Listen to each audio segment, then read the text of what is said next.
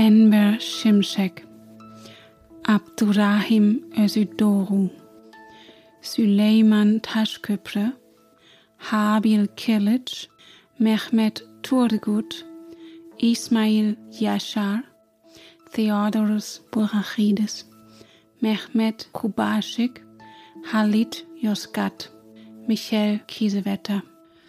Guten Morgen. Das sind die Namen der Menschen, die die rechtsterroristische Zelle Nationalsozialistischer Untergrund NSU in Deutschland ermordet hat. Heute vor zehn Jahren wurde die Zelle entdeckt. Vier Monate später versprach Bundeskanzlerin Merkel den Angehörigen. Wir tun alles, um die Morde aufzuklären und die Helfershelfer und Hintermänner aufzudecken und alle Täter ihrer gerechten Strafe zuzuführen. Darum geht es heute bei Was jetzt, dem Nachrichtenpodcast von Zeit Online am Donnerstag, dem 4. November. Ich bin Rita Lauter. Außerdem schauen wir, ob und wie CO2-Kompensationen eigentlich funktionieren. Zunächst aber wie immer die Nachrichten. Ich bin Matthias Peer. Guten Morgen.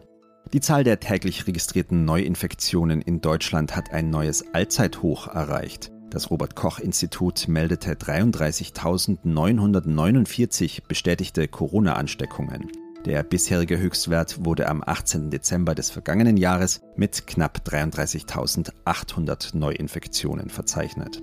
Die Bundesregierung teilte gestern mit, neue Einschränkungen für ungeimpfte zu erwägen, sollte sich die Lage weiter zuspitzen. Im Streit über Fischereilizenzen reist heute der britische Brexit-Minister Frost zu Gesprächen nach Paris. Frankreich hatte zuvor ein Ultimatum mit Androhung von Sanktionen ausgesetzt. In dem Streit geht es um Fischereirechte nach dem Austritt Großbritanniens aus der EU. Die Regierung in Paris wirft London vor, zu wenige Fanggenehmigungen für französische Schiffe zu erteilen. Redaktionsschluss für diesen Podcast ist 5 Uhr.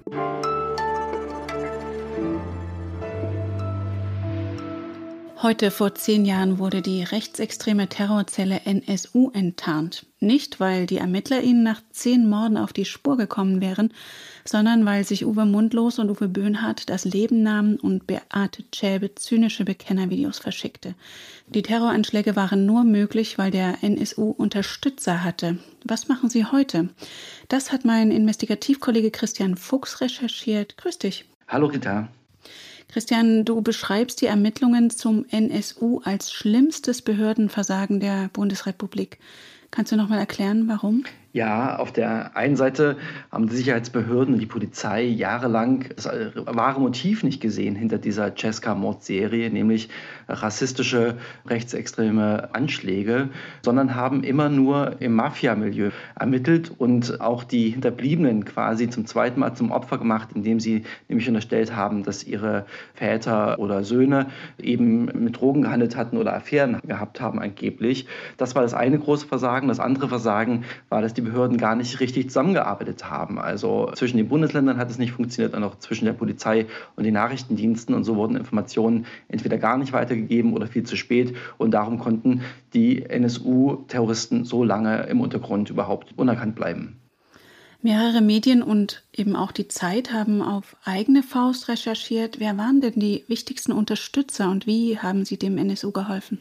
Das waren damals in den 90er, 2000er Jahren alles junge Menschen aus Thüringen und Sachsen, hauptsächlich aus der Neonazi-Szene, die von dem ersten Sekunde der Flucht an den Fluchtwagen zur Verfügung gestellt haben, die später Geld gesammelt haben für das Trio im Untergrund, die Wohnmobile angemietet haben und Wohnungen angemietet haben, die Ausweispapiere besorgt haben, Führerscheine, Krankenkassenkarten, eben all das, die Struktur ermöglicht haben, dass Menschen unerkannt in Deutschland leben konnten und eben auch ihre Taten ausüben konnten, ohne diese Unterstützung von übrigens fast über 100 Personen, von denen bei weitem nicht alle angeklagt waren, wären diese Morde nicht möglich gewesen. Was ist denn heute aus den Unterstützern geworden?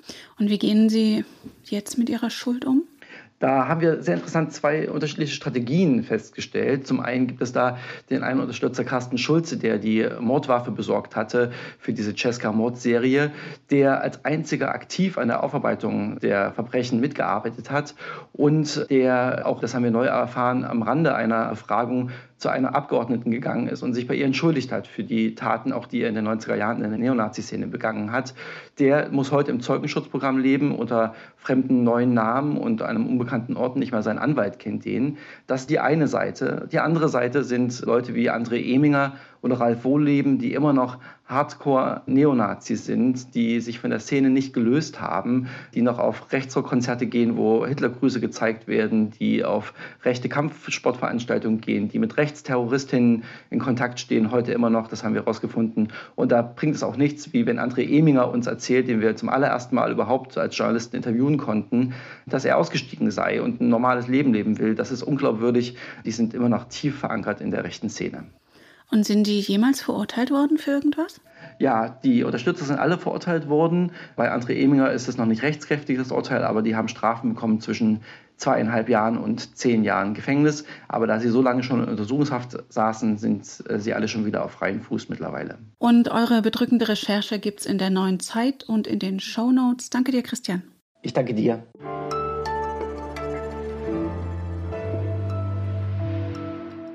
Und sonst so? Die einen halten es für Kunst, die anderen schlicht für Vandalismus, Graffiti. Einen Mittelweg scheint der Künstler Klaus Dauen aus der Eifel gefunden zu haben.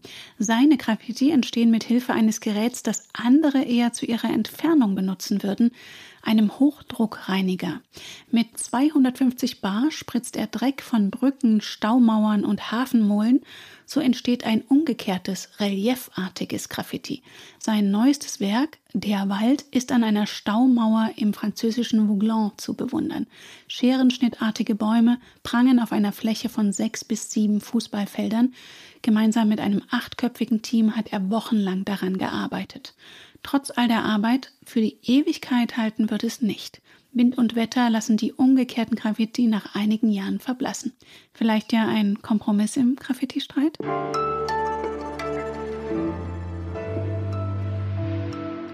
Ob der CO2-Ausgleich beim Fliegen, ein Extraaufschlag bei der Paketlieferung oder beim Tanken, sogenannte Kompensationen für den Ausstoß von Klimagasen, sind mittlerweile im Alltag angekommen. Handelt es sich eigentlich mehr um Greenwashing oder helfen sie wirklich dem Klima? Und lässt sich das, wie man auf Business-Deutsch sagt, skalieren, also auf die ganze Welt übertragen? Das ist ein Thema auf der Klimakonferenz in Glasgow und meine Zeitkollegin Petra Pinzler hat dazu recherchiert. Hallo Petra. Hallo. Schauen wir doch erstmal vor unsere eigene Haustür von Atmosphäre bis Aldi Süd, die ja behaupten, der erste klimaneutrale Supermarkt zu sein. Was davon ist Greenwashing und was sinnvoll? Vieles von dem, was da passiert, ist wahrscheinlich eine nette Spende an ein gutes Projekt. Ob das klimaneutral ist, da gibt es durchaus große Fragezeichen. Nun ist klimaneutral kein geschützter Begriff. Das kann also jeder behaupten, wie er will. Wenn man was Gutes fürs Klima tun will, dann geht es erstmal darum, dass man CO2 vermeidet. Also möglichst wenig fliegt, möglichst wenig mit dem Auto fährt. Wenn man gar nichts anderes tun kann, dann kann man kompensieren. Da muss man aber tatsächlich sehr genau hinschauen. Ich würde sagen, wenn ich fliege, ist Atmosphäre beispielsweise eine Organisation, die durchaus seriös damit umgeht. Und wenn wir jetzt mal global schauen, wie gut läuft das bisher mit den Kompensationen? Also lange lief da gar nichts gut, weil wir das mal eine ganze Weile hatten und da gab es dann so viel äh, Beschiss dabei, dass das viele nicht mehr gemacht haben. Jetzt läuft das mit dem Kompensieren wieder hoch, weil viele Unternehmen durchaus und auch viele Menschen das Bedürfnis haben, da was zu tun. Das heißt, da entsteht jetzt wieder ein Markt und genau darum geht es jetzt auf der Klimakonferenz in Glasgow. Wie kann man dafür sorgen, dass da eben nicht zu viel betrogen wird? Eine Methode, die ja heute noch angewendet wird, ist, dass man diese CO2-Einsparung doppelt abrechnen kann. Das hilft also dem Klima nur zum Teil und auch den armen Ländern, die ja vom Klimawandel stärker betroffen sind. Was ist denn jetzt das Ziel auf der Klimakonferenz in Glasgow? Das Problem ist tatsächlich, dass wir einfach keine Regeln haben. Also wenn ein Unternehmen hier kompensiert, dadurch, dass es ein Projekt in, sagen wir, Peru unterstützt, dann gibt es bisher keine Regel dafür, dass das Peru auf sein Klimaziel anrechnen kann, aber das Unternehmen hier auch. Nun wird man in Glasgow versuchen, erstmal Lösungen zu finden für den Handel zwischen den Staaten. Also wenn beispielsweise die Schweiz ihr Klimaziel erreichen will und sagt, wir schaffen das zu Hause nicht, wir geben deswegen Geld nach Peru und kaufen uns quasi Kompensation. Da sagen viele Länder und auch viele NGOs, eigentlich sollte das gar nicht passieren. Die Länder sollten bei sich zu Hause was tun, wenn es gar nicht anders geht dann kann man kompensieren. Und dafür muss es dann aber Regeln geben, die überprüfbar sind. Ja, du hast jetzt gerade schon umrissen, wie so eine Lösung aussehen könnte, ein internationales Regelwerk. Wie realistisch ist es denn, dass sich die Staaten in Glasgow darauf einigen?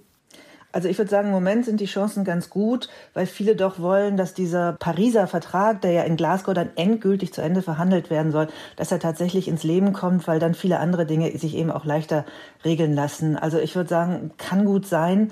Sicher ist es nicht. Und deinen Text dazu aus der neuen Zeit verlinke ich in der Folgenbeschreibung. Danke dir für den verhaltenen Optimismus, Petra. Tschüss. Und das war's mit Was jetzt für heute Morgen. Heute Nachmittag liefere ich Ihnen gern das Update nach. In der Zwischenzeit erreichen Sie uns unter wasjetzt.zeit.de. Ich bin Rita Lauter. Danke fürs Zuhören. Und wenn Sie mögen, bis später.